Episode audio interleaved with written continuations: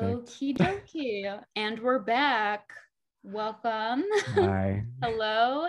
Welcome back to Evil Thespian. Um, we're here. Um, we're coming together. Um, uh, happy Sharing to space. sharing sharing space.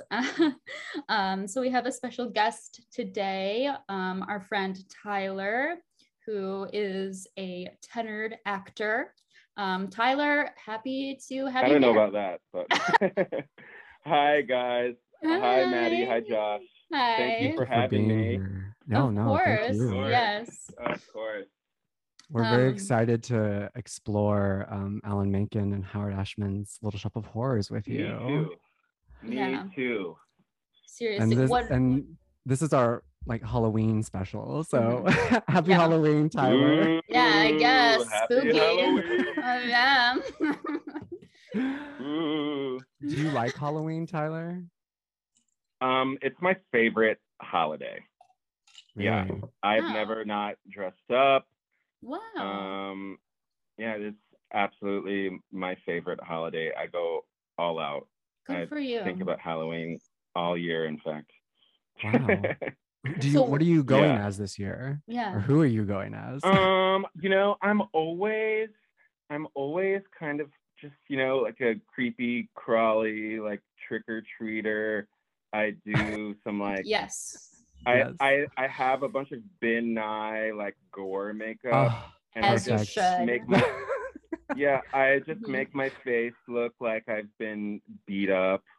Although this year, my so my boyfriend he does drag and this chinese company sent him this giant pair of um hits like a breastplate like Oh. the Oh, huge huge huge ones and so i'm dressing up like that sh- that uh, shop teacher in canada Oh, perfect. Perfect. Love her. Excellent. for one for one party but then um tomorrow night we we actually um we have a performance at a rave um yeah. together and we're getting dressed up um for that um wow. but we're it's like a it's like a like a uh, bdsm like sort of cabaret number Oh. um that we're Oh. performing in the in the middle of the rave That's amazing. So, You really- uh-huh, we're- 'cause you I'm really like- about that. You really like the Marquis de Sade, right? We've I mean we, you and I have I talked about do, I do. I'm a big fan of of the movie Quills with Yes, um, I've been Jeffrey meaning Rush, that. and hmm it's so good. It's it's amazing. And one of my favorite plays is Marat Sade. Oh, Um, yes. So good. So good. is really yeah, good. I love it. Yeah, I listened to your episode on it. It's very Ooh. good. Yeah. Thank you. Josh introduced like I had I have I was familiar with it, but I had never seen the movie um or had never seen the play either. But I Yeah, was And he's a shaken. oh my god, oh my, the writing is just incredible. So, So incredible. Yeah. And it's it's mentioned. Uh, the Marquis de Sade gets a, re- a reference in uh, Little Shop of Horrors. Yes. It's true. In the dentist song. Yeah. Wow, hmm perfect. Who I wants their reckon- teeth done by the Marquis de Sade or something? I want- Yeah. somebody Yes, yes. talk bring it up. I know. Uh-huh. So if you So ever if you were ever to do like little shop today, like that's the role that you would go for, right? Props Or want to go. Yeah. Oh yeah. I so I did the play when I was in high school. when I Mhm. was a junior, and um, I auditioned, and I was I went to like five different or six different high schools or something like that. And so the the the theater teacher didn't know me and didn't know that I just assumed that I would get the starring role in everything. Um, so when I auditioned, I wanted I wanted to be Seymour. I wanted to sing, Mhm. you know, uh, suddenly Seymour. I wanted to sing Seymour's part. Um, But I mean, I would have been thoroughly miscast. Um, Mhm. So I got cast as, as Mr. Mushnick. Mm-hmm. Um, And I ended up falling in love with the role and loving it. Um, yes. But yeah. So I, I was in the play in high school, but today I I don't think anyone would cast me as the the fat elderly Jewish man. I think I would I would definitely get cast as the dentist, and I'm certainly not like a, you know a, a nebbish, uh, dorky, Mhm. uh, slender, slight uh, Shaky man. leaf, So yeah. I don't think.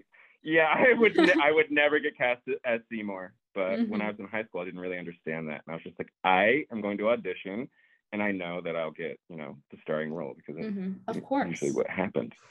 And then have you always did you always know that you were going to be um it, attracted to acting or attracted to performing from like a very young age or did you get the acting Yeah. bug in high school? Yeah, yeah. Um. So my first experience with theater, my grandmother, I think when I was in kindergarten, she took me to see the Nutcracker. Nice. and um,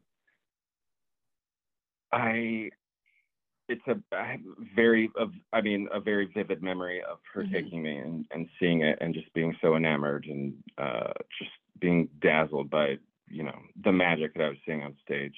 Mhm. Um, but then um, I think I was in fifth grade, and the middle school that I was going to, the the drama, the the Junior Thespian Society came, and they did a performance of uh, some scenes from Your Good Man Charlie Brown.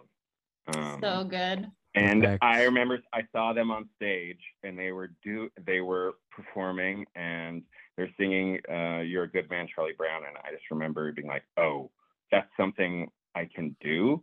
Mhm. Um, that's that's that's me. That's what I want to Mhm. do." So then that my sixth grade year, I, I signed up for uh, uh, the drama club and I enrolled in the, the uh, theater class. And uh, yeah, I've been pretty addicted ever since. Yeah. And then you said you're performing at a rave. Is that kind of how you uh, kind of get out? Because sometimes I'm just like, I need to um, lock myself in my bedroom and like dance around and like sing to just like get get it Uh-huh. out.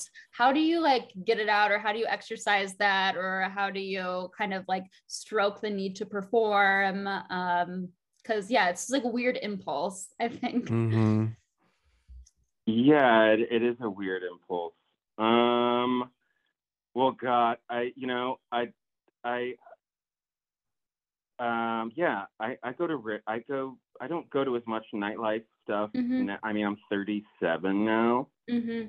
um, so I, I don't go out a, uh, a lot. Mm-hmm. Um, but I'll go out and, and I'll dance, yeah, um, at parties and stuff. so uh. Yeah, and Mhm. I don't know. You guys follow me on Instagram. You see that I'm, I'm. I mean, you know Yes. me pretty intimately from Instagram. I mean, by intimately, I mean like my naked body. Yeah. No, you you I'm are you, like, you are a thirst great like posting. thirst trapper. Yes. yes. So do you work? Do you work out regularly, or like what's the secret? what's the routine? Like, oh yeah, I work out regularly. Good for you. yes, it's so important. Yeah. Um, but I mean, I, uh, yeah, I, you know, I, I li- I'm living in Portland, Oregon right now. Mhm. Um, um, I haven't really been auditioning a lot.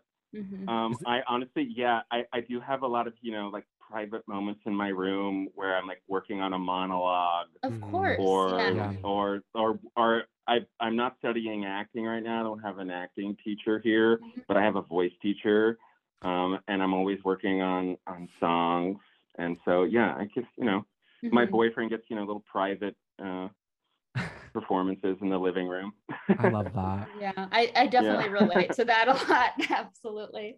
What is Um, the he, what is he has to sit through and endure all you know um really sinister monologues from Marat Sade often oh so yes. Mhm. What is the um theater scene in Portland like?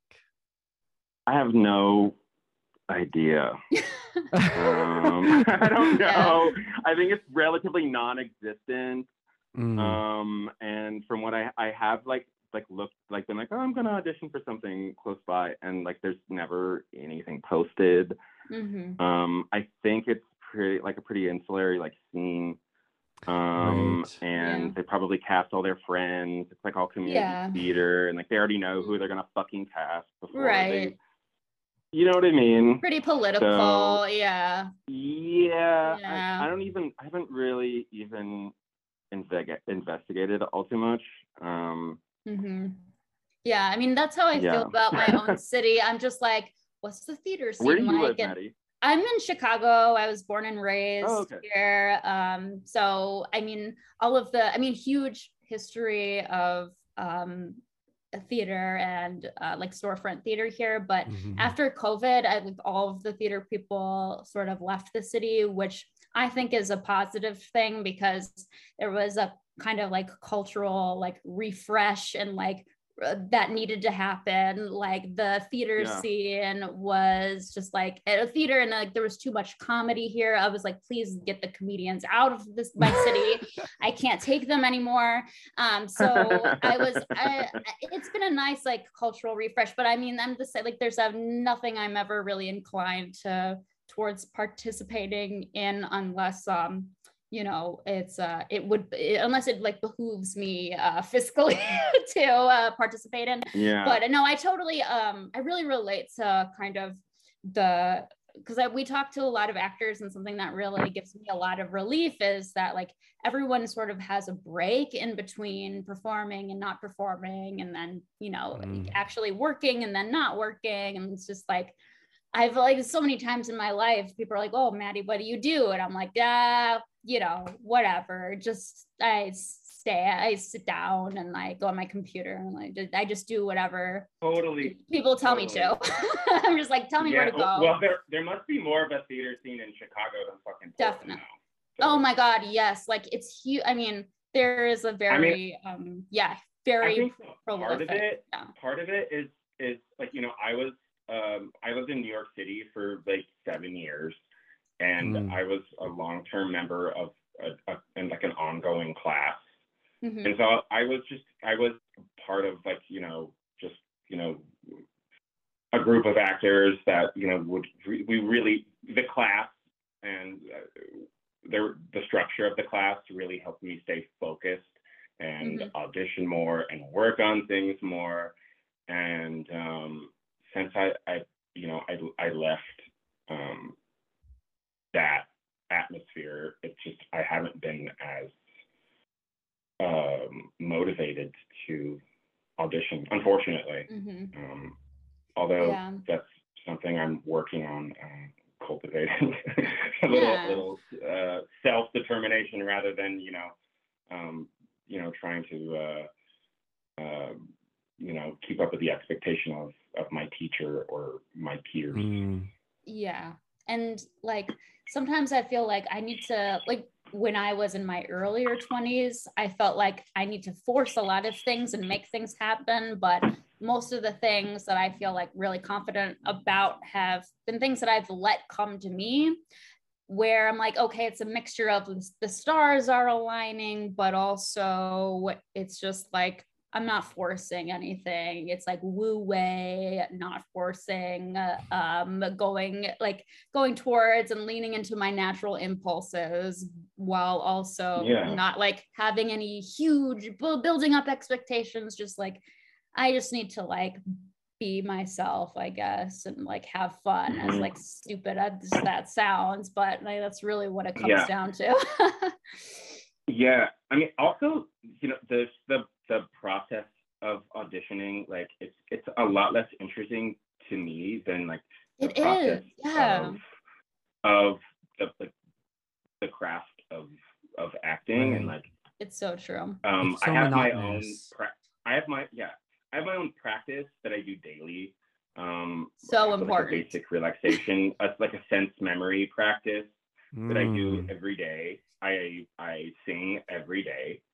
Um, I Same. read plays. I I analyze plays. I I do Mhm. dramaturgy. I, Mhm. I, Hell yeah. Like, like, I'm Yeah. more invested in I'm more invested in in the craft and the art and like the um than than auditioning. Yeah.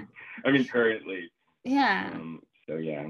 Well, yeah, guys, because um, if when you're on like the audition circuit really heavily, it's very administratively taxing. Sometimes when I've been in like the throes of like so many appointments and like Yeah, oh slots my I need to be, I will be like, I will literally like say to my husband, I'm like, should I hire a personal assistant? Am I that insane? Because this shit is crazy. Like, and like taking taxis across the city to go to this like bojankety um like studio to do this taping and then like it's a lot. It's very taxing and like it's very monotonous and like it breaks you down definitely and i think it's really um under like having that daily practice is so underrated and uh yeah auditioning is very boring. Yeah. yeah and like I'm- so oh yeah sorry go But I'm glad that you do dramaturgy and that you're reading yeah a bunch of plays because I think like that will like feed into your work and enrich what you're doing. Mhm. Absolutely. Yeah. yeah Yeah. what so what is um what's a recent play that you've like read or i know um i saw you post on instagram the Peter Brook's um uh book as well um Empty space. yeah empty space Yeah. um yeah Yeah. So good. Um, well, I mean, I guess the the last play I read was the subject was roses. hmm Um, do you guys know that play? i'm not familiar Who's the who's the writer? Oh, let me go look at my bookshelf here.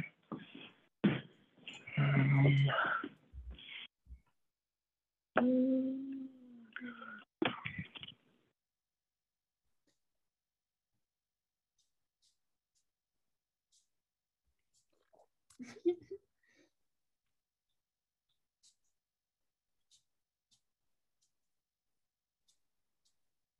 oh, Frank Gilroy. Mm, Oh, I, Gotcha. I, I'm not familiar. Yeah, it's um, it's it's about um, uh, a a family. It's like a, a kitchen sink drama. Um, uh, set those. in in the Lower East Side, and uh, the son um, in the play comes home from World War II, and um, he comes. He's having a, a, a very difficult time adjusting to living with his um, his parents, and he's an only child, and um, his parents are having a lot of uh, issues, and their relationship. Is like falling apart, and a lot a lot of it is like him dealing with his you know like not that you know it was called PTSD at the time, but that's Mhm. you know he's dealing with a lot of the traumas of of um, having been in World War II, yeah and uh, and also like dealing with you know his his family sort of falling apart. Mhm. Wow. Yeah. Do you feel like um I cause this is something I think about a lot because I'm so drawn towards kitchen sink realism. I don't know why. I think it's just like the most pathologically apt and I always feel like kitchen sink realism is always at least in the vacuum of like drama and theater, it's always the most dramaturgically compliant with like stakes are like exclusively um, Poetics, yeah. like i'm so i'm such a uh, like classic like um aristotle like loyalist in that way sometimes and i don't know it's like maybe it's because of my uh cultural like rearing like education but i don't know do you ever feel like that or what is like uh, is that a common Um, I think I think the I mean the point of entry is just it's easier yeah um, Mhm. because Very it's based in reality. Yeah, it's more accessible. You can find more more parallels, you know, from from your life. The the rhythms of the play are easier to recognize, Mhm. Mm. and um, it casts Yeah, a wide net I, I- think yeah yeah. So yeah, I'm definitely attracted to you know Well, so then, kitchen sink dramas and more realistic plays for sure. Mhm. so then, what, where, what is the entry, like entry to Peter Brook for you? Because Peter Brook, I feel like is very anti, uh, kitchen sink realism, or Mhm. like he's very much like don't fall, like get into that trap of like, I'm doing a kitchen sink drama, you know. So what what is your entry and what fascinates you about Peter Brook? Um, I, I, I guess. I mean, I mean, I guess you know the. I, I do like kitchen sink realism, but I also like you know the potential that uh, you know uh, plays other plays have you know for Mhm. the potential for theatricality Mhm. and Mhm. um Suspending Or, your uh, disbelief. That's what really yeah, it's all suspe- about. the suspension of disbelief Yeah. yeah and and and there's just a potential for more more theatrical uh you know performances yeah. um, from yeah. from And yeah, and I think the great thing about being a theater practitioner is that it forces you to really stretch your imagination. Um, because sometimes you're like, this has to be realistic, we have to be pragmatic with like our resources, but it's like, no, like I think with Peter Brook, like you read it and you're like, no, anything could be anything. You have to like actually use your imagination Mhm. and that's not something that like i feel like in a, a contemporary context is incentivized for us to exercise on like a daily basis and that like this is why like i listen to show tunes on my way to work when i'm like listening to like fucking like godspell Totally. and i'm like Yeah. I'm crying on You- the bus have- it enables it enables the actor to to be to find those those parallels from from their life so the characters are relatable it it it allows for more um of an imagine uh, imaginative process yeah and uh and it's it's way more of a, a stretch and uh a challenge Yeah. Well, I Mhm. mean, this is a great transition point because I feel like music and musicals are a great igniter of imagination. Like they, I mean, if- whether you're a person that's into musicals or not, or you're just a music head or fan of music in general, like that is really what is such a um, catalyst to exercising an, an imagination or an imaginative world. Um, and I think uh, Little Shop is such a great example of that because it's so out of pocket and random. like whenever I It think of Little. Shop, it's like I'm like, this is who wrote this story. It, it yeah, it totally is. But but like I feel I feel like a, a lot of the overarching themes in in Mhm. Little Shop, you know, um, make it really like very relatable. Like oh, you know, incredibly relatable. Like you know, just you know, um, like the the the theme of of the American dream or or Mhm. the fallacy rather of the American dream. hmm Um, you know, uh, Yeah. like The you know, upward mobility. Yeah, being poor. I just Yeah. I laugh every time when I see like Rick Moranis like do his little sweep and he's like, I'm poor, Oh. I'm poor. and Yeah, then this I'm play- this- bitch, that's me. Little Shop has you know elements of both, which I think is, Mhm. is has a lot to do with its success. Mhm. Mhm. Um, it, it it has a cult following in the Mhm. theater world and I was major, cur- yeah. And I was curious like what did you when you were a junior in high school you said Yeah. when you played what were your first impressions of it Um, well, so I mean, I was initially exposed to the movie yes that came out in 1986. Um, I I probably watched it when I was like six or seven. My mom would just leave HBO running. Like I, I also watched The Silence of the Lambs uh, Yep. around me then too me Yep. too um, and uh, you know, Skinemax and a lot of other shit I probably shouldn't have seen. But Mhm. uh, yes um, I mean, I think I saw it when I was like, yeah, like six or seven. mm-hmm. Um, same yeah.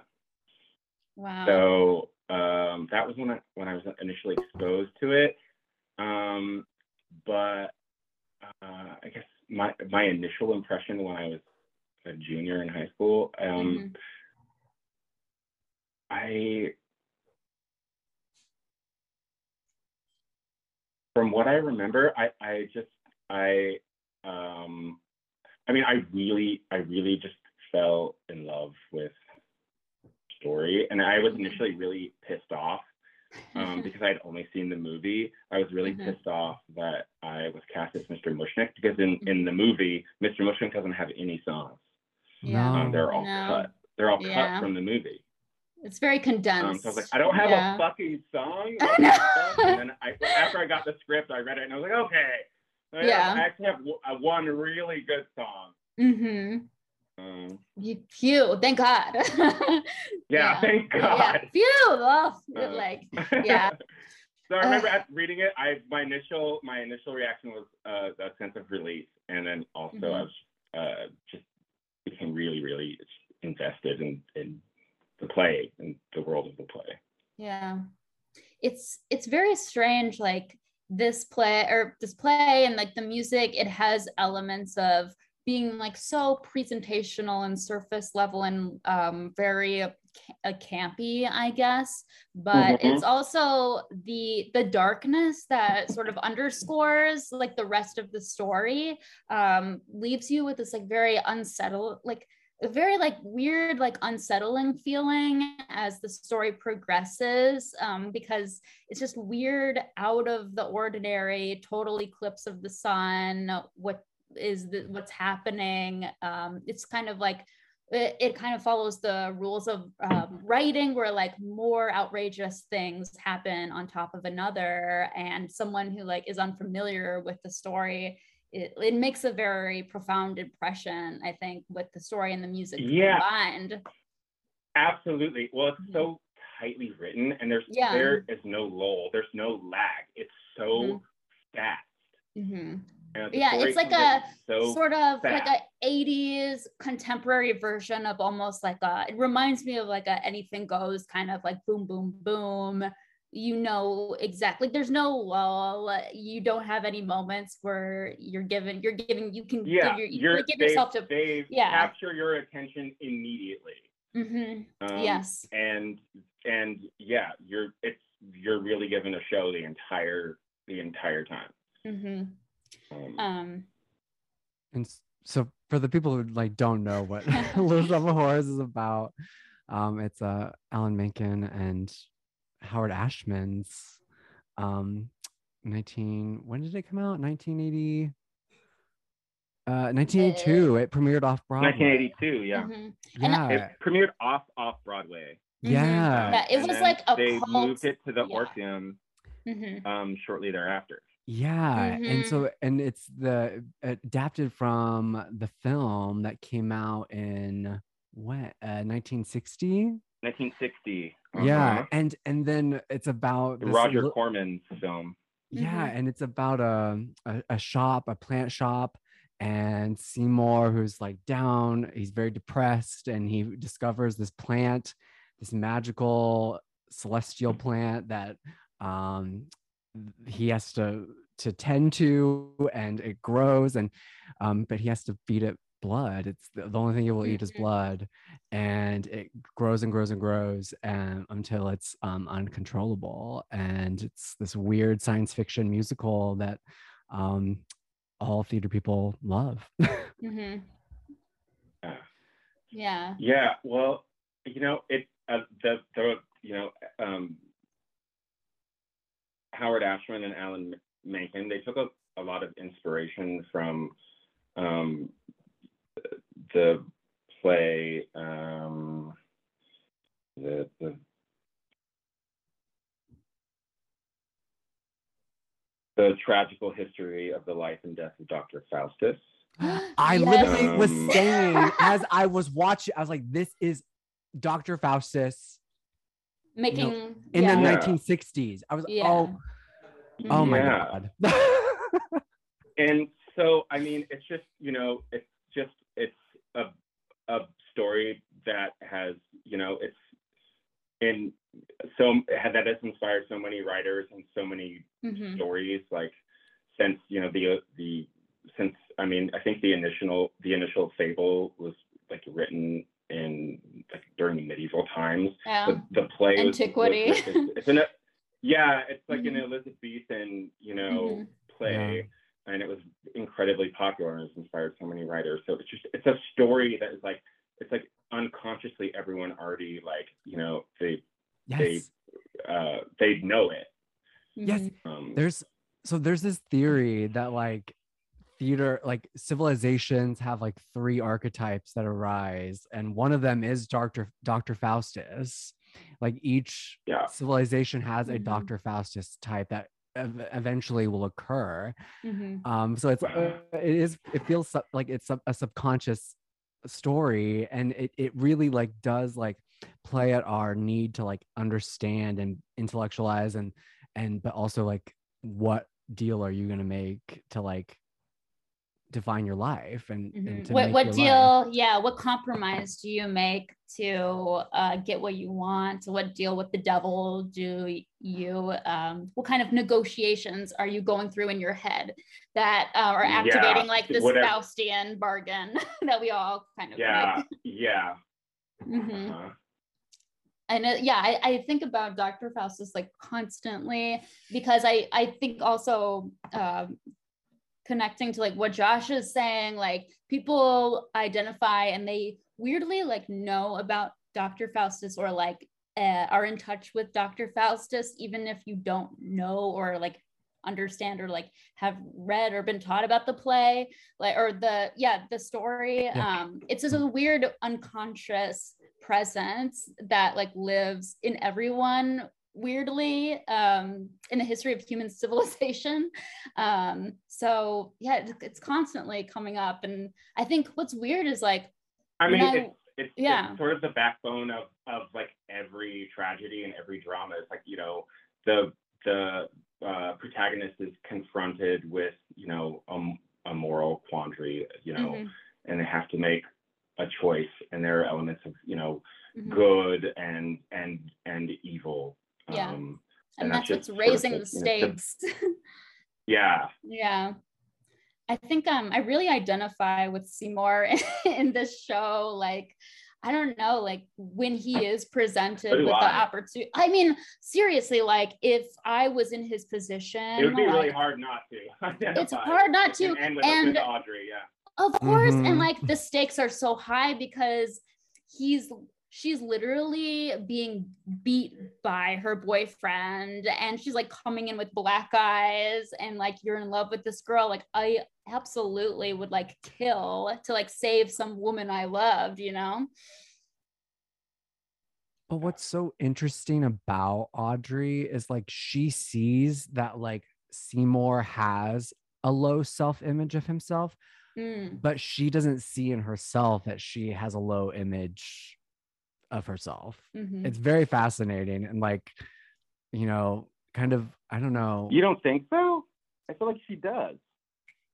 no, I do. Um, oh, well, maybe she actually, maybe she does though, because like, you know, she, She- that's, she's that's how they connect. Like, I've lived. I have like a horrible past. I've, you know, I I met the the dentist at um, oh God, what is the uh the in the gutter, which is the name of like of the club, and she's like has Uh-huh. this like past.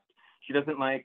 I mean, I think uh, you you mentioned like you know that Seymour's sort of a you know archi- archetypical uh, Faustian character, but like I feel like Audrey's sort of like the hooker with a heart of gold in a way She is. um except she doesn't she doesn't like explicitly say that you know she was a hooker but that's kind of what i inferred out of you know i have the seedy past and she sort of dresses like you know Right. skid row prostitute like, yeah. like so i i It's I mean, implied. um yeah It to a certain extent Mhm. But she also knows Um, like she deserves better, and like I don't think she explicitly says it.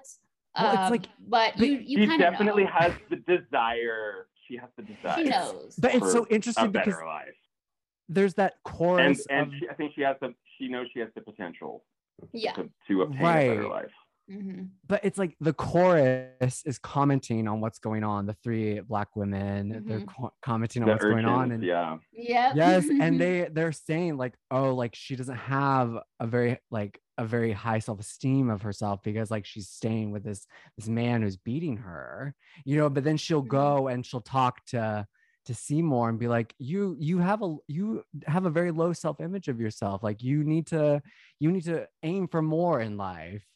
And but maybe what you're saying, Tyler, like she like understands intuitively like what Seymour's going through, Mhm. but she won't admit it, you know, to anybody else. But she, Well, she's also like a she prob- go ahead. She's also like a, a victim of her circumstances. And perhaps you know audrey doesn't like she's she's so embedded and and in in her life and the, the rhythm of of her life and her circumstances that she doesn't even like uh m- perhaps acknowledge like the possibility necessarily um that she can find her way out of it. Although she Right. has these these dreams these aspirations Mhm. Um, Right. And well, and maybe also she does like on some extent the fact that she is being beaten up. You know? Like maybe some people do like the sadistic, Sure. masochistic. Maybe I don't know. yeah, I, she- I you know, the dentist yeah. is a sadist. She, m- I, I don't. She might be, uh, you know, a, a little sadomasochistic, Mhm. perhaps. I think the dentist. I think the dentist definitely is like the most like sadomasochistic character and like archetype and the whole Mm. thing. And um, I I think his like uh songs are like the most fun honestly like you kind of have these you're introduced to his characters being like very evil and then you kind of feel very unsettled because his songs are like his song is like my favorite song like be a Judge dentist like my it's my favorite song in the show um and Yeah. um, it's the most I fun can see why. I mean, it's yeah such a fun, it's such a fun number. I mean, Mhm. yeah, Orin. I mean, he's like this. He just he literally says he gets off on the Pain King flicks, and like, yeah um, he has the. I mean, they give him like the psychological profile of the serial killer. He he gets Yeah, off he on is. cooking pain. yeah He he he tortured animals as a child. Mhm. Um, he he has and his he he states that his mother really indulged him in his his you know rather morbid interests. Mhm. Um, Yeah, they Yeah, really go. he- They really you know- go for the gut in like his yeah, he character. Like you see him like punch her in the face. puppies, poisoning Yeah. guppies, yes, uh, bashing in pussycats' heads. Yeah. yeah. Well, and that scene, that scene with Bill Murray was so funny. Where he's like, he Mhm. plays the Oh patient God, who's like yeah. so into it, and then Mhm. even the Uh-huh. dentist is like so And turned pisses off by him the fact that he's into it. He's Yes. well, yeah, uh, yeah. Uh-huh. Um, I really like the s- scenes uh, in the dentist office because they actually had to refilm every single dentist scene and completely redesign and scrap what they had filmed previously because Really? what I really, Really? love what I really yes, what I really love about the movie is that it's so dark and I can't see shit in the whole movie. Like anything that's in a studio, I'm like, it's so dark and shadowy. You can really only see like half of people's faces. It's like it looks like it's there were gaps in like the light grid. But then when you go to the dentist's office, it's like so overhead lighting, overexposed. It looks like an actual I mean, that's how it feels in a dentist's office. Yes, it does. but It's realistic. But what's interesting is that Yeah. like this movie is so dark and like really poorly lit, but apparently they had to refilm all of the scenes in the dentist office because it worked um poorly. It, it was not working with test audiences for some reason. So I don't know what was happening in the 80s, uh, but apparently the test audiences did not respond well to the dark, like, uh, and the, it, the original dentist office was ori- originally like splattered with blood and grungy and poorly lit. Interesting. Yeah, and they had to kind of refilm um, everything, and then Honestly, like, yeah, it's weird. the test audiences. Yeah. um, because they also like had to had to reshoot the ending. Oh my Which a lot of god. I love, which I love, and it just I feel like it totally like just I mean ruins the story. Yes. Yes, Um, it But they had to totally, Totally. reshoot the ending, and uh, you know, uh, Seymour lives, Audrey lives, which Mhm. sort of like you know uh, negates the whole like you know the the the the the ending um, from the the the uh, The stage show. play. Yeah, yeah. Cause like Yeah. it ends on a very like moralistic, like don't I mean it's saying like don't feed the plant, like don't give in to these primal desires that you have. Mhm. Cause like they will backfire on you Mhm. and you know the ending i mean i guess the ending does kind of imply that like a little bit that they like A little bit, yeah. Yeah that they like have this very idyllic life and they're like gonna like recede into that but like it's not the same as like eh, but that song the ending song is so good I mean, I. I kind of get. I mean, I get. I get. I mean, like Ellen Greene, um, and uh, Rick Rick Moranis. Mhm. I mean, they just do such. They're just. They are, are the most lovable characters. Very even charming. When, like, really so Mhm. charming, and like Mhm. you get so invested in them and their lives and their story that I think the at the end when they both died, the audiences just couldn't take it. And like in a, in a stage show, like the actors they come back out for curtain call, Yeah. and yeah you're Right. like, oh, they're alive. yeah Do you know what I mean? Thank God, But, like, yeah. In the movie, yeah, in the movie, like they're gone. Like yeah Audrey and Seymour are dead. hmm So I think I think that was more than maybe the audience could bear. I yeah suppose. But now I feel like contemporary audiences would they would they would be okay with the Yeah. more you know They would be like, "Oh, yes, well yes uh, and you know, post-apocalyptic Yes. uh, uh, ending. You know, yes and like the yeah the facade of the American in the '80s, like you know, people are still a bit more you know uh, aspirational Yeah, Yeah. I suppose. I can understand that definitely. And I that's I had the same exact thought similarly when I was watching this.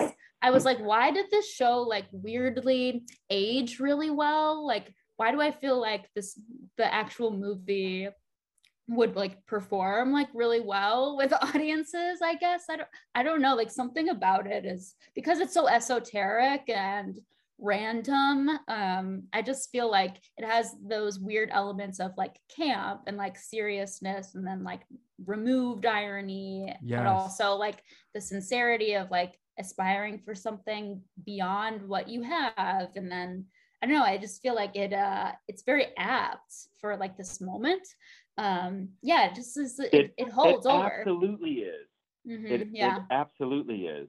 Especially like the you know it takes place on Skid Row, Mhm. um, and like I I don't know about Chicago, but from what I've heard, like you know, a large portions of the city resemble Skid Row, oh and yeah that's kind of what it's like here in Portland, I mean, especially post pandemic. Like you know, I think yeah, this I think you know this play is it's you know uh, still very relatable. Uh, oh yeah very much so. Uh, oh, absolutely. Like I just every single time, like I'm poor, I'm poor, and I'm like, bitch, me too. Like I and like Yeah, I- I- same. Oh uh, every God. single time, like well, when I take the bus to work, like I think especially now, like um, whatever re- have recession or whatever the hell uh, kind of like wave of like cultural Inflation. inf- whatever the hell is going on i feel like it's very apt. And um yeah when i take the bus and i like i see like for lease for lease uh, on my way i'm like dear god like th- there goes the neighborhood like Well- i'm about to get shot. Yeah. That's the thing is like the Skid Row song is the perfect I want song in all of musical theater. Like it- Mhm. truly Yeah. captures like that energy that like people have and like I don't know, it's it's just it sticks with you. It really I does. know, like I'm, I'm like I'm on the bus going to work, and I'm like, uh, singing the, I'm like downtown. I'm like, Downtown. dear God, fuck, here we go. Yeah. Uh, Oh my god. yeah, where your yes. life is a mess, and Alarm goes know, and then I'm like- I'm like, oh God, like I'm the black lady with like my Yes. um, paper bag, like looking up at my apartment. Yeah. oh Oh, my boy. god. I will say I really like in the movie like the fact I love the just like I love a lot of the these movies from this era um, where you know uh, intellectually that this is in a this is filmed in a studio um, and Oh, it's yeah. really and Yeah, they actually they filmed it Yeah. in England. that's so Really? random. Yeah. it's so weird. Uh-huh. I mean, Yeah, it isn't that was directed by Frank Oz. I guess that Mhm. Yeah, makes it's- sense. I mean, it's such a it's such an American story, and they use all like you know American actors, and yeah. yeah, they filmed it in, in England. well, Maybe it was just cheaper to film there at the time. I don't know. Yeah.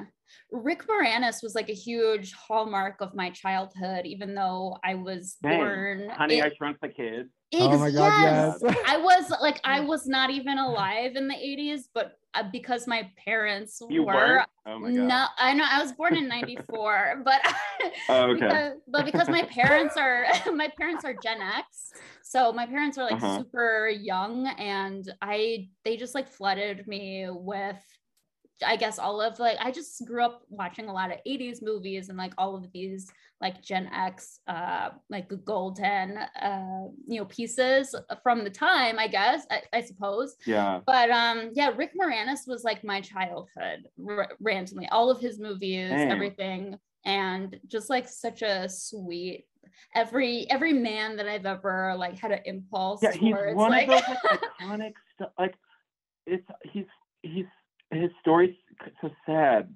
Like it's so he's one of sad those like Mhm. iconic stars. at the and, like, heart I of just gold wish he was still around. I And- know. It- oh my he- with- oh my god. I think he's kind of gold. cute. Like- yeah.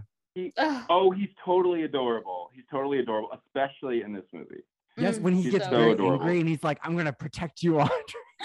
i'm like yeah protect me yeah, Yeah. his wife. So he had a he has like I think he has like two children, Mhm. and uh like very uh, like, I think like at some point in the early 90s or something, his wife got cancer and died, Mhm. and he Yeah. Oh just my he stopped he stopped working Mhm. essentially, and just devoted himself, you know, to being a father.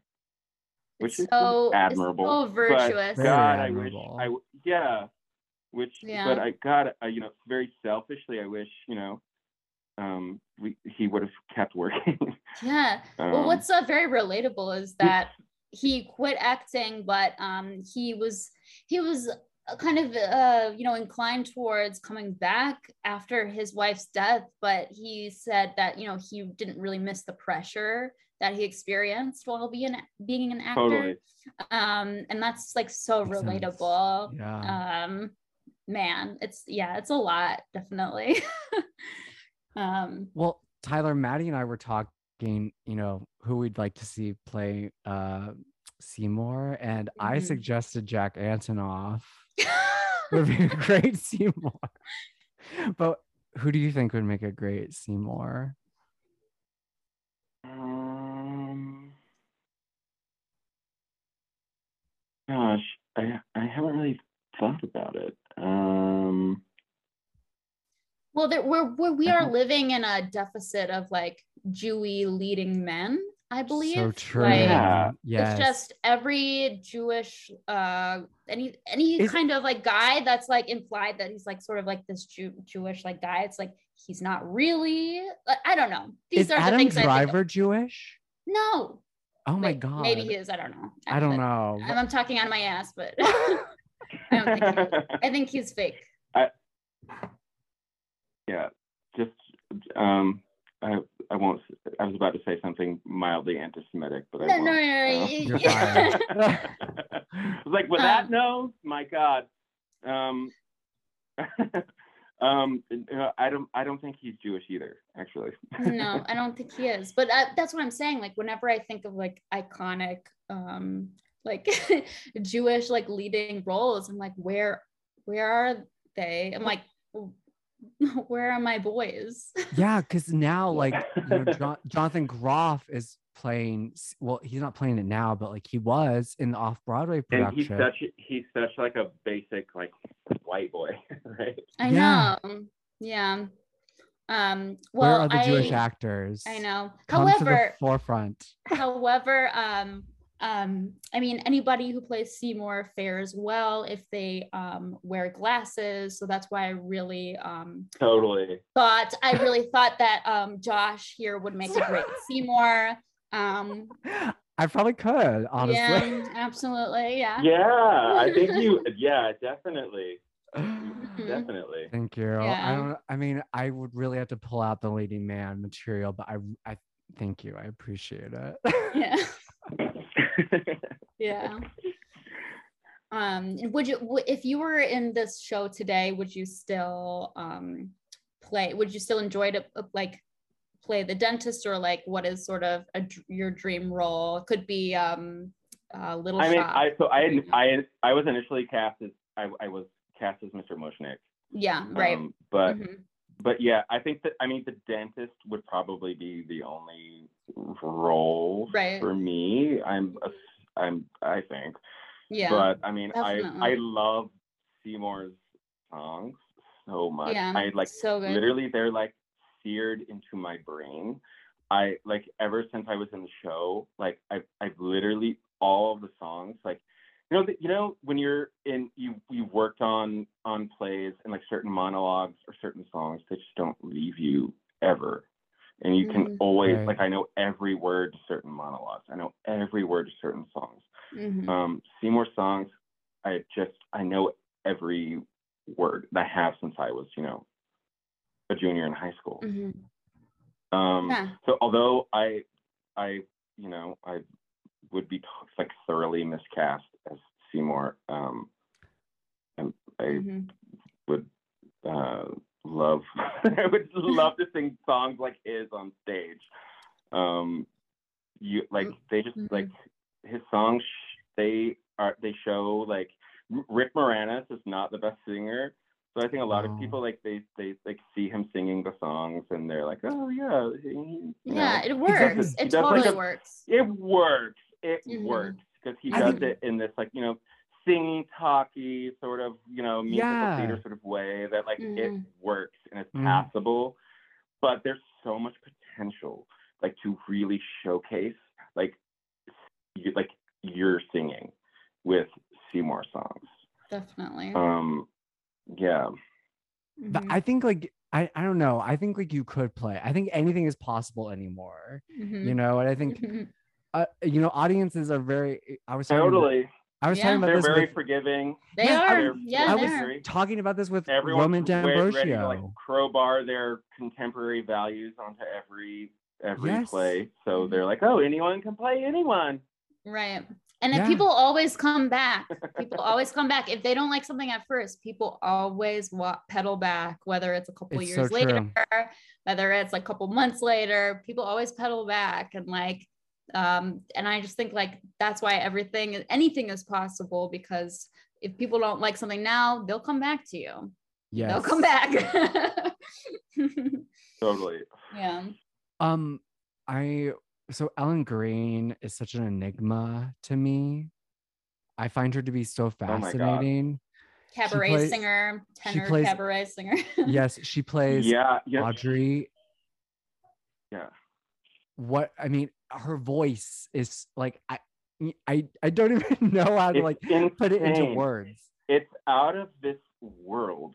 This like the when she's singing um suddenly Seymour, this like it, it's this like guttural like wail that she does. Yes. Like there's this there's she really like lays it on heavy in this like performance from the 80s like when she's on Letterman. hmm Um and she's it's like yeah, it's like guttural wail. It's like like so full of emotion Yeah. and just comes from like the just Depths. her of- gut. yeah. Her gut. It does. It's like it's if you insane. any It's- any I- vocal teacher no is like singers that do it. yes, yeah, she, she, it, it sounds funky and so weird, but just Mhm. it it works, works. for for for Audrey and it Yeah. works for Ellen. Mhm. Um, and for for uh to me, like they're just inseparable. Like every time like I hear another Audrey or see another Audrey, like I just and feel disappointed because she just made that role like hers in this way that like like Rick Moranis just didn't necessarily like I Mhm. like I, I like and like believe other Seymours and I like I'll Mhm. go along with it but every time I see another Audrey I'm like no that's that's not Ellen Greene well, stop. Yeah, because Yeah. it's so it's so funny. you know It's so funny because like uh when Encores did Little Shop of Horrors a few years ago and they had Jake Gyllenhaal playing um Seymour, they asked Ellen Greene to come back and play Audrey. You know, like eh, she and she was like in her 60s, I believe, Yeah. or 70, you know, Uh-huh. 50s, 60s. Mhm. Like she, you know, she wasn't she wasn't like And she young. was incredible. I watched a video of it the other day. yeah. Mhm. Like it's crazy. Like And she is She- cemented well, into that she's role. clearly like she clearly like eats well, takes care of herself, exercises. like She she's taking care of her voice. Like Mhm. you know, she she didn't do the like deep guttural wailing thing. uh-huh. Mhm. Um, but like, uh, I mean, maybe she just her voice just can't do that anymore. Like she's Mhm. older, and maybe she's just not willing to go there. I don't know, but uh, You can yeah, tell like um, she's a real I like was just, like- singer.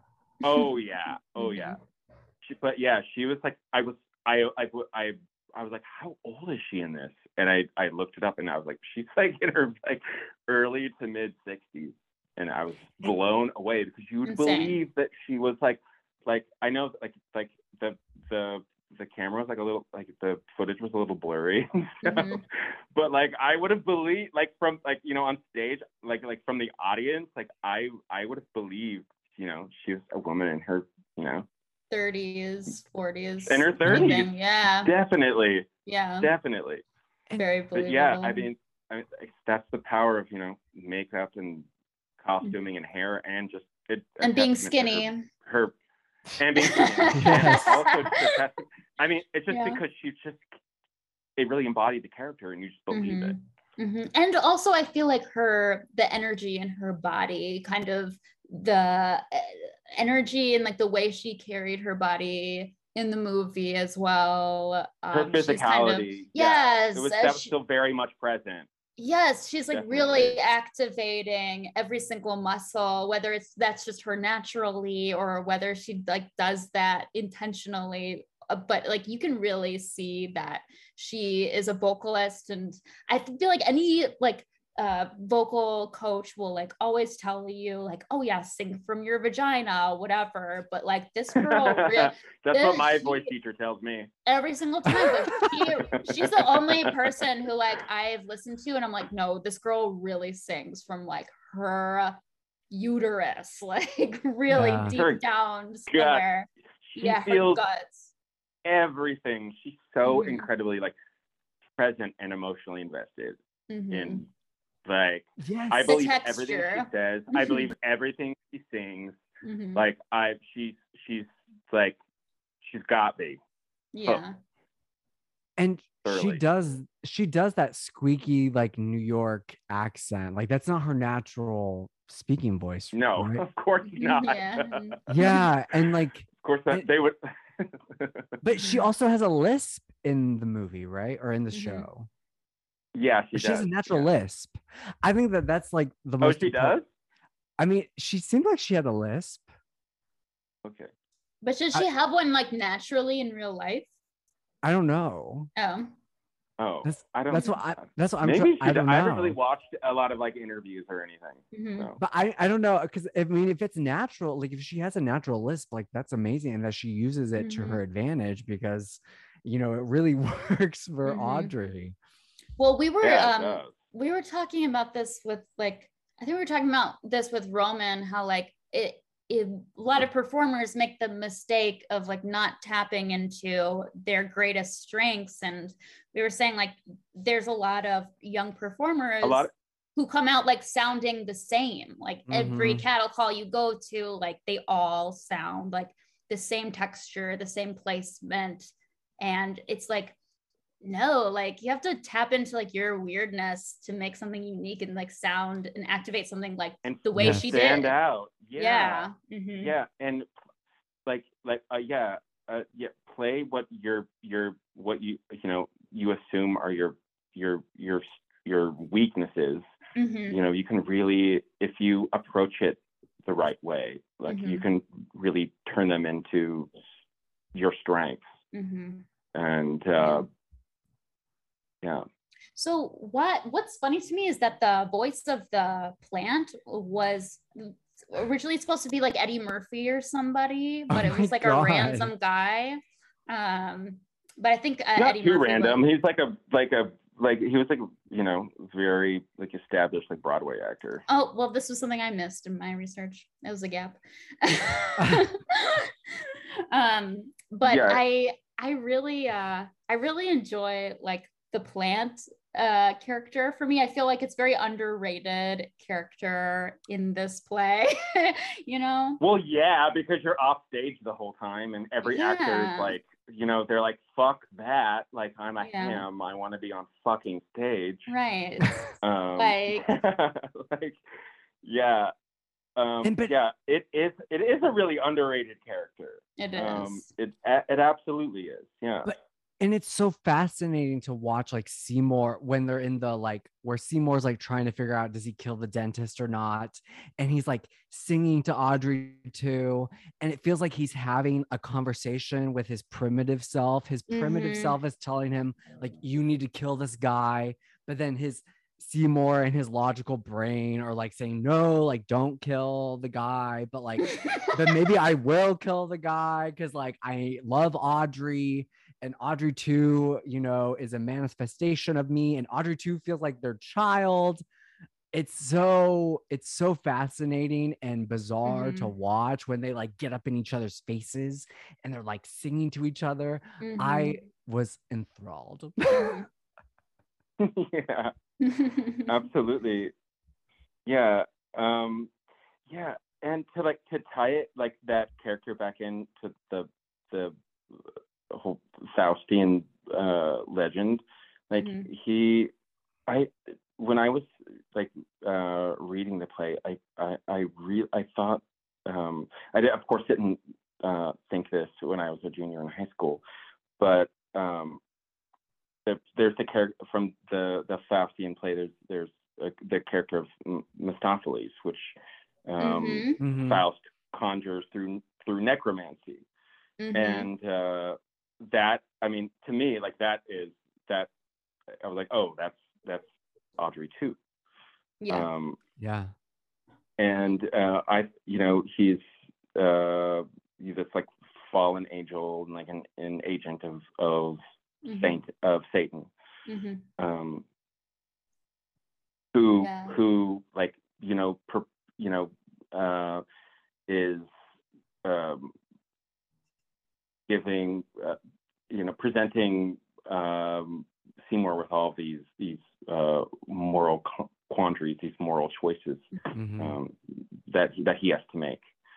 Um, hmm Because the the plant really does give me that um, weird like uh, messenger of Satan didn't quite make it into heaven, but is able to Mhm. articulate like these choices and um, kind of you know present you and tempt you um, with Yeah. compromising yourself um, to Mhm. get what you want and um, he almost i mean he convinces seymour that what he's doing is like virtuous even though he's like committing like murders and like chopping up people and like feeding him to Totally. the plant and um, it kind of uh, ba- based on um, you know the the stakes within seymour's mind he feels in the moment like very justified Mhm. for um, committing murder when you think about it Yeah. you know because and the audience is also um equally like the audience is like rooting for both him and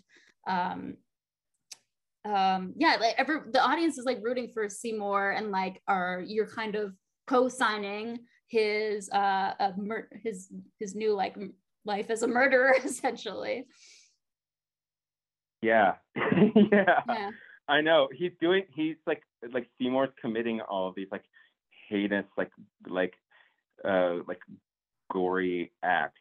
You Mhm. know, he's like literally like although he like he lets Orin like die like like Mhm. in the gas mask or or whatever like Mhm. he he still has the opportunity to to to save him Mhm. and he decides not to and then he he goes even further and dismembers him and feeds him to the plant you know Yeah. so uh, yeah I, Mephistopheles he's he's meant to represent like the the sorrow that comes with like separation from God and living like Mhm. yes a moral life right Mhm. yeah um and he's like he's constantly you know um uh yeah presenting uh seymour with these like these uh choices that that you know that go uh, and and and offering him these you know fortune and fame and like mm-hmm. you know like it uh, sex and Mhm. love Mhm. and like Mhm. you know just sort of dangling them you know above his head and Mhm. saying you know you if you do these things if you carry out these these immoral acts like you could have you know whatever your heart desires like Mhm. just just believe in me like literally Mhm. feed me yeah um, human human flesh and blood yeah And- um, and but and- and and and I'll grant your you know your your wishes and you know make your your your deepest desires come true.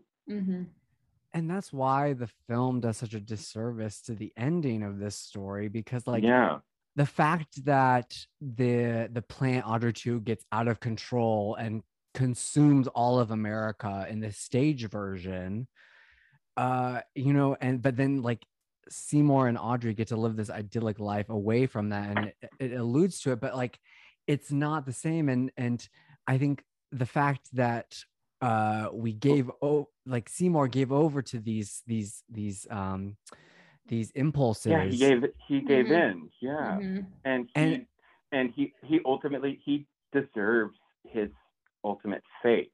Like he hmm deserves like like in in uh the the tragic the tragedy of Dr. Faustus like you know at the end of the play he like cries out to Christ and is like Mhm. begging for redemption and, and Mhm. for for forgiveness but Mhm. it's too late yeah and the the devil comes and pulls him down to hell and I sort of I sort of think that like that's like it's it's sort of like it's it, it's like it's literally what happens in the play the last scene like you know hmm Seymour is like, oh my God, you- you're, you know, you're, so your intentions are to take over the world and to Mhm. devour everyone. Like, I can't let this happen. And like, I need to redeem myself. You've, you've taken everything from me. You know, Yeah. everyone in my life, everyone I, I loved. And like, this is my opportunity to, to redeem myself and, and actually like, like follow my moral compass and do what's right. And he, he shoots, you know, Audrey at first and that doesn't Mhm. work. And then he feeds him rat poison, and that Mhm. doesn't work. And then he grabs a machete and jumps in and thinks that he can, you know, save uh, the world by by you know tearing Audrey apart with a machete from inside. But in fact, like you know, the I think I think Audrey two's like jaws. They sort of represent you know the the bowels of hell, and they Mhm. also Yeah. you know swallow Seymour up as well. it hon- honestly like reminds me of like Saint George and like slaying the dragon. Like Mm. Seymour literally like had like he had to he needs to slay he had to slay the dragon. Seri- like literally. hmm Mhm. Crazy. And it's like also because Audrey Audrey 2 is like I just think of like dirt and grime and like nastiness. Yeah. And I love the what's weird is that any anytime I see like any kind of like um uh tentacles or like puppets, it's like weirdly sexual Mm-hmm. I and mean- it's uncomfortable to watch. Oh, definitely, definitely. I, I also I also love vibes. that like like he's like I, I mean his he's like an like a sassy, effeminate, like gay man. He, yes. Um, Very much like an archetypical like sinister homosexual that isn't like brought up very much yes. uh, or referenced very often. But I mean I from what I hear it's like that sounds like a faggot to me. Yes, Um, absolutely. Yes, 100%. consume, consume, consume. yeah because usually like these kind of like evil archetypes that are are like embodied or uh rendered in like a very masculine like sinister like uh like a pit like a pit bull or something but it's like to me it's just like no like the Mephistopheles character has to be this effeminate like sinister gay guy um Mhm. and it's just like immediately when you hear his voice you know exactly the kind of person he is and like you know exactly what you're getting yourself into um you don't have to Yeah. like think about it too much or intellectualize it's like you know on a subconscious level like this guy is sinister off of his voice Yeah, I mean the voice and just the writing is like he's, he's so witty and funny and sharp. Yes. and uh, just has like an acid tongue, like just Mhm. like you would expect, you know. Yes, and what is fag as it crazy? is. Yes, and what is so crazy? Um, that like a lot of people, I feel like this is it's very underrated. Like the Bible constantly talks about how the tongue is probably the most dangerous body part. And like this is like brought up consistently in the Bible that like your tongue is probably the most powerful and the most sinister part of your body. Well, that makes sense. yes. Yeah. And it is weird. and it's weird when you say it out loud because it's like the when you think about okay, a person's tongue and like the, a person's mouth, like it feel it sounds sexual, it sounds sinister. Um, and also the actual embodiments and like the performance of Audrey 2 is like a huge literal mouth. Like that's literally what it is Yeah. and he Yeah. you see his like tongue and like he's eating Audrey and then uh Seymour has to go into the mouth and pull out Audrey out of like this gigantic like that's basically what the Venus flytrap is like it's just a gigantic mouth with big lips and a huge and the tongue so well, And like the Tower of Babel was brought down by voices, wasn't it? haven't revisited that one in a hot I don't know. I- I- I've never- I've literally ne- I've never read the Bible. um, no, it, th- that's absolutely forgivable, but it's just like it's something I think about. Con- something I think about constantly. I mean, I went like, to semin. I mean, I went. I, I went to Sunday school and was, you know, raised Mhm. Catholic. But yeah, I never. I Yeah. never. No one ever forced me to read it, and I didn't Yeah. do it on my own accord. So Well, I feel like I learned so much about like um the like the influence the Bible's influence on like secular society and Mm. like the secular mind Yeah. from theater school because we you know read Dr. Faustus and we read Dante's Inferno and um, we read The Crucible and like all of these things. I feel like all my years of Sunday school like absolutely did nothing for me like theater uh, theater school and like reading um, plays actually taught me about how like uh, religious themes and um, Christian-based Mhm. morality and like Western morality, uh, like Totally. how all I mean, these things live come a- together. we live in a you know Judeo-Christian society, so it's Yeah, inescapable. yeah, it is. Yeah, totally. Um, but yeah, I'm just like weirdly making those strange connections right now, like thinking about the plant. Now it's literally just like one big mouth. Um, and it's like a gay guy talking. Yeah, it's so fucking weird. Temp- Yeah. tempting you to do naughty things. yeah. Oof. Yeah, it does To be a bad boy. Well, yeah. I also thought that there was a lot of like imagery of like suicide in it. Like slit like Audrey 2 was telling uh Seymour to like slit his wrist. What? Yeah. What do you? No, he said Uh, Seymour said, "What do you want me to do? Slit my wrist?" And he's like, uh, Mhm. "Yeah." Yeah. Yeah. And I th- and, and Essentially. and that really like feeds into like Seymour's like I'm depressed about my situation, my social situation. I don't feel like I have any purpose. But then what's so interesting is like when Audrey 2 is growing and is becoming this new and novel thing, this strange, you know, celestial being, everyone's like, "Oh my god, like my sense of purpose is here." Like they have Mhm. something to live for but Mhm. the Yeah. thing that they're living for is the thing that's killing them it's the greatest going to Yeah, be the well, greatest you know- downfall.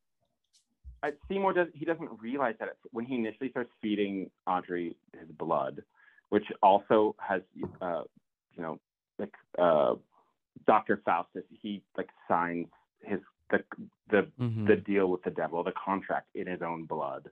And although although like uh, Mephistopheles like you know gives him fair warning and describes like what hell is like in in detail, um, Audrey doesn't do that um, for Mhm. for Seymour.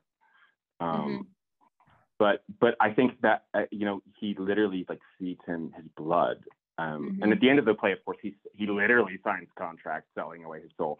But in that, Mm-hmm. I mean, that in that moment, that moment when he makes that connection and, and he's like, oh, I have to give a part of me, like my literal blood, to sustain the life of this this thing so i can i have this potential to to you know um, to be successful and to uh, ascend you know m- my current you know station in life um, Mhm. but yeah he literally like he literally like you know uh, offers his his his blood uh, Yeah. I know it, it's Which- such a like it it's such a strange and fucked up musical and like I saw a drag performance of it just the other day, you Mhm. know, and they were yeah i just like, saw in oh, your like, in your stories on instagram yeah, and it's it, and it's just like, oh, like we're doing this fun little show of Little Shop of Horrors, and I'm like, no, like it is a very like serious like this this play like it hits is you on every it's a level. morality play It is.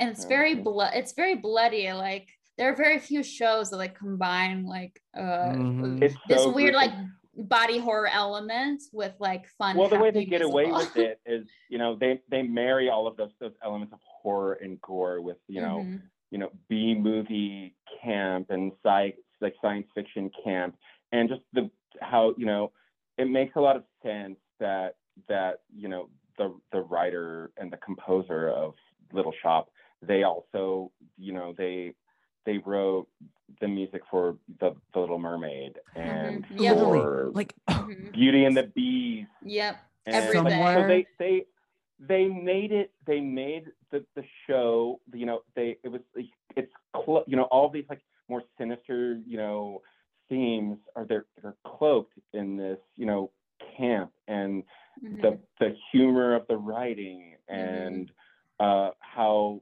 how lovable um, and relatable the characters are. Mhm. You know. well, and Yeah. what's so f- like fascinating also is that somewhere that's green feels very much like a rough draft of part of your world. It does. They have ve- Mhm. Oh my they have God. very Yes, similar yeah. like Wow. melodies, and, like, Absolutely. themes. Yeah. That it does. Yeah. But and also like when I think of that song, like some that is such like a huge like that's what really ties the whole musical together because it's like somewhere like the grass is greener on the other side Yes, but then like the envy. plants but envy also because and then the plant is like embodies the evil of envy and like Yes. envious and it's fucking it's a plant it's like all of these things come together but also it- money. money, but also it's the Little Mermaid. yeah, yeah, it totally is. It, that song, it is like it's so it's so cheesy and like silly and funny. Like the writing, like, her references, like she cooks like Betty Crocker, and I look like Mhm. Donna. Like there's plastic on the furniture, yes. like the pine yeah. sol scented air Mhm. um, between our frozen dinner and our bedtime, nine Yeah. fifteen. Like it's just like it's um, it's so saccharine and like sweet Mhm. and, And yeah, and idealistic and um but like in like a sparkly I guess, way. I guess, yeah, but also like the the way it's performed, like you know, and like the authors note, they're like it. So there are all these there are all these elements of like it being campy and sort of like cheesy, but like the the the play only works if if the actors play um, the characters very earnestly and seriously. Um, yeah. and and the way Ellen Greene performs it, and it's like it's it's to me, no matter how like cheesy and silly the song is, like Mhm. that is the most touching. Like I literally like I hear her sing it, and like I I like tear up. Like I yeah. I I have cried and could cry just hearing it because you, you it's it has the potential for like like it it's so incredibly relatable to to Mhm. want to to uh transcend where where you are in your life and to have Mhm. like just hope and Mhm. like a dream for yourself Yeah. um. Yeah. And I think also like the only way to really activate the power of this musical as a performer is to play it earnestly and play to the truth of it because if you're like so removed ironically in like a like It this wouldn't is work. like it wouldn't it doesn't work it doesn't connect and i feel like it wouldn't be as effective. Yeah. no and like i i see like this mistake with a lot of perf- that a lot of performers make with musicals is that it Especially musical theater actors. especially because like there's this fine line between um you know playing up the presentational aspect of it but it's like no in the convention of the story and the musical they're singing because they're so overwhelmed with Yes. emotion Mhm. and you need to be tapped you need to sing from your gut but you also have to like Yeah, you have to- from your gut Totally. You, well, you have to be willing to to, to go there. Like, Yeah. For the, Yes. the song to be effective. yeah Like And- you. And you be have to, Um, vulnerable think Yeah. I think, yeah. Um, I think a lot of, uh, and especially a lot of like you know, you know, stereotypical musical theater actors, they're just not willing to put in that work or like like really reference their own their their selves their their and to try to tap into their subconscious so they can Yes. find like you know a, a point of entry yeah like Yep. a- to, to make to make the character you know to, to really you know breathe life into it and Mhm. and make it um, um a really like fleshed out like like a real person Mhm. they're just Yes. like they glom onto and not a cartoon you know, you the most- yeah the most obvious like cartoonish like Mhm. character like and that has to be there too Mhm. of course, yeah especially with like characters like Seymour or like. Audrey. Like we were talking about earlier, like how like you know that like ridiculous like accent and like like lisp that Ellen Greene uses uh, Mhm. um, when she's playing Audrey, but like but then ev- you still believe everything that comes out of her mouth, and you like sympathize with her so much, and are- are so affected by by you know somewhere that's green and suddenly Seymour, you know. Mhm. yes. Um, and you and i think like as a musical theater actor you're like you just have to trust that the script will take care of the irony or whatever Mhm. it needs to Yeah. do you know? yeah It's in the writing, absolutely. Yes. Mhm, it's- there. yeah, it's, it's in there. the script. It's the yeah, it's just there. You can just say the lines, and it's like people Mhm. will laugh at that. Mhm. yes You know, like or and you know if they don't when, get when it Audrey's like, they don't know, get it handcuffed you a know little, or just handcuffed a little. Um, Mhm. hmm Yeah. And this is, I feel like this is also true. And I talk to um, just actors in general and also like musical, musical theater performers as well. Um, even like in real life, like you can tell when you talk to an actor who's like absolutely genuinely an actor first to their core and when they're weirdly like sinister and like there's something that is like throwing me off there um it it sort of like translate if you're a, a genuine person in real life you it, it makes a good makes a good actor essentially. Like i don't know there's like a certain like earnestness yeah, you, you can't have be to a good be actor if you're not yeah. if you don't admit where you are and you're not Yeah. yourself. Right and you're not oh right. My god yeah in in communication with you know your your um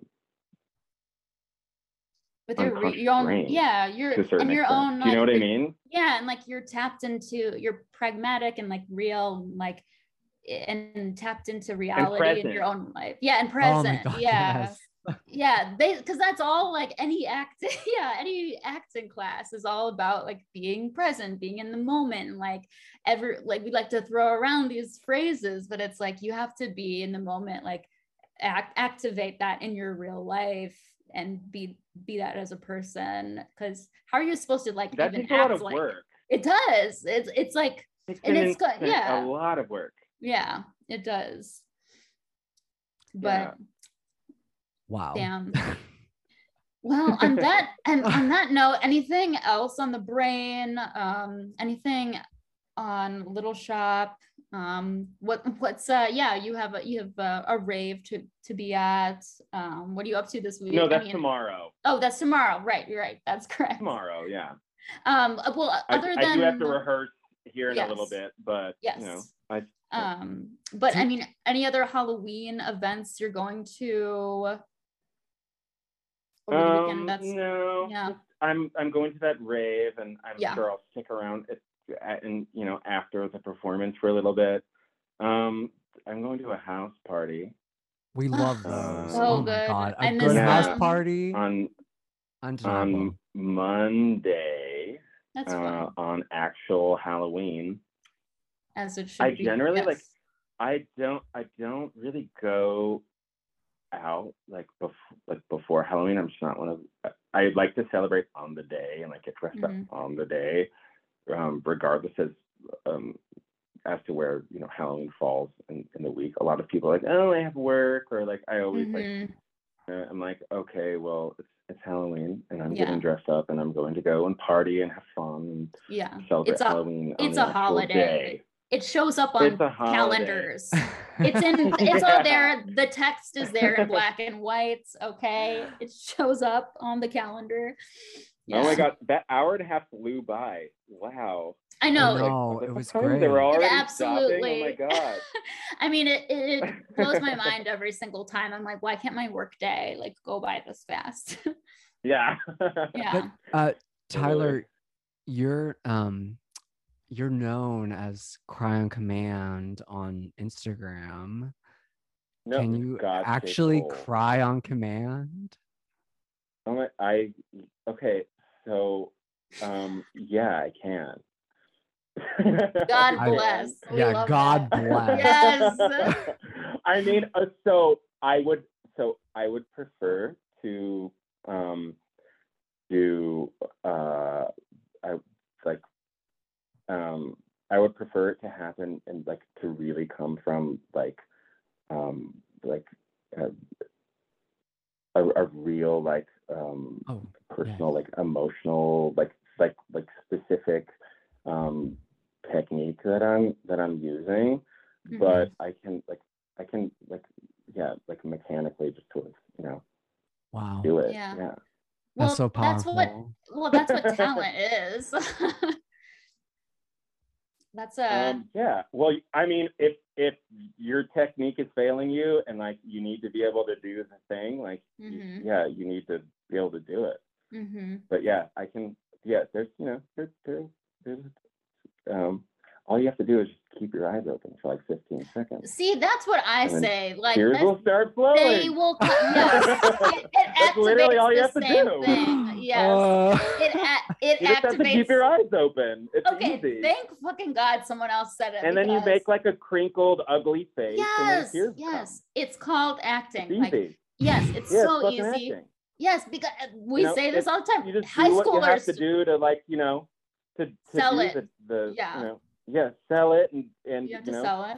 Do what Mhm. you know, yeah. I mean, Do 14 year olds the- do it every day. Yeah. Oh my God. Yeah. Yeah. Probably when I started doing that. Yeah, Absolutely. I mean, it's what I, I've been I've been working at for. I mean, it, it it can get you places. Absolutely. What do? Yeah, that's what 100%. every actor. Yeah, all my acting teachers. Whatever you're doing, just keep doing it. Do what works for you. Um, that is so Mhm. funny. yeah. Um, well, any anywhere else we can find you? Um, or i- in any projects, projects that you or want to any, any other musings No, there's literally nothing I want. I I want to plug that is related to acting currently. Yeah. Okay. Um, well, everybody follow yeah. Tyler. 'cause- everybody follow tyler yes Please don't. I I only have like like 600 followers or something. Um, you, I mean, yeah, you can if you want. Excellent. beautiful well All right. excellent well thank you so much tyler we this was amazing um Yes, thank you so much and uh it was so much fun. Thanks, guys. excellent. have a great Happy rehearsal Halloween. Happy halloween Thank you. Happy Thank Halloween. you. Bye, guys. bye and scene And scene.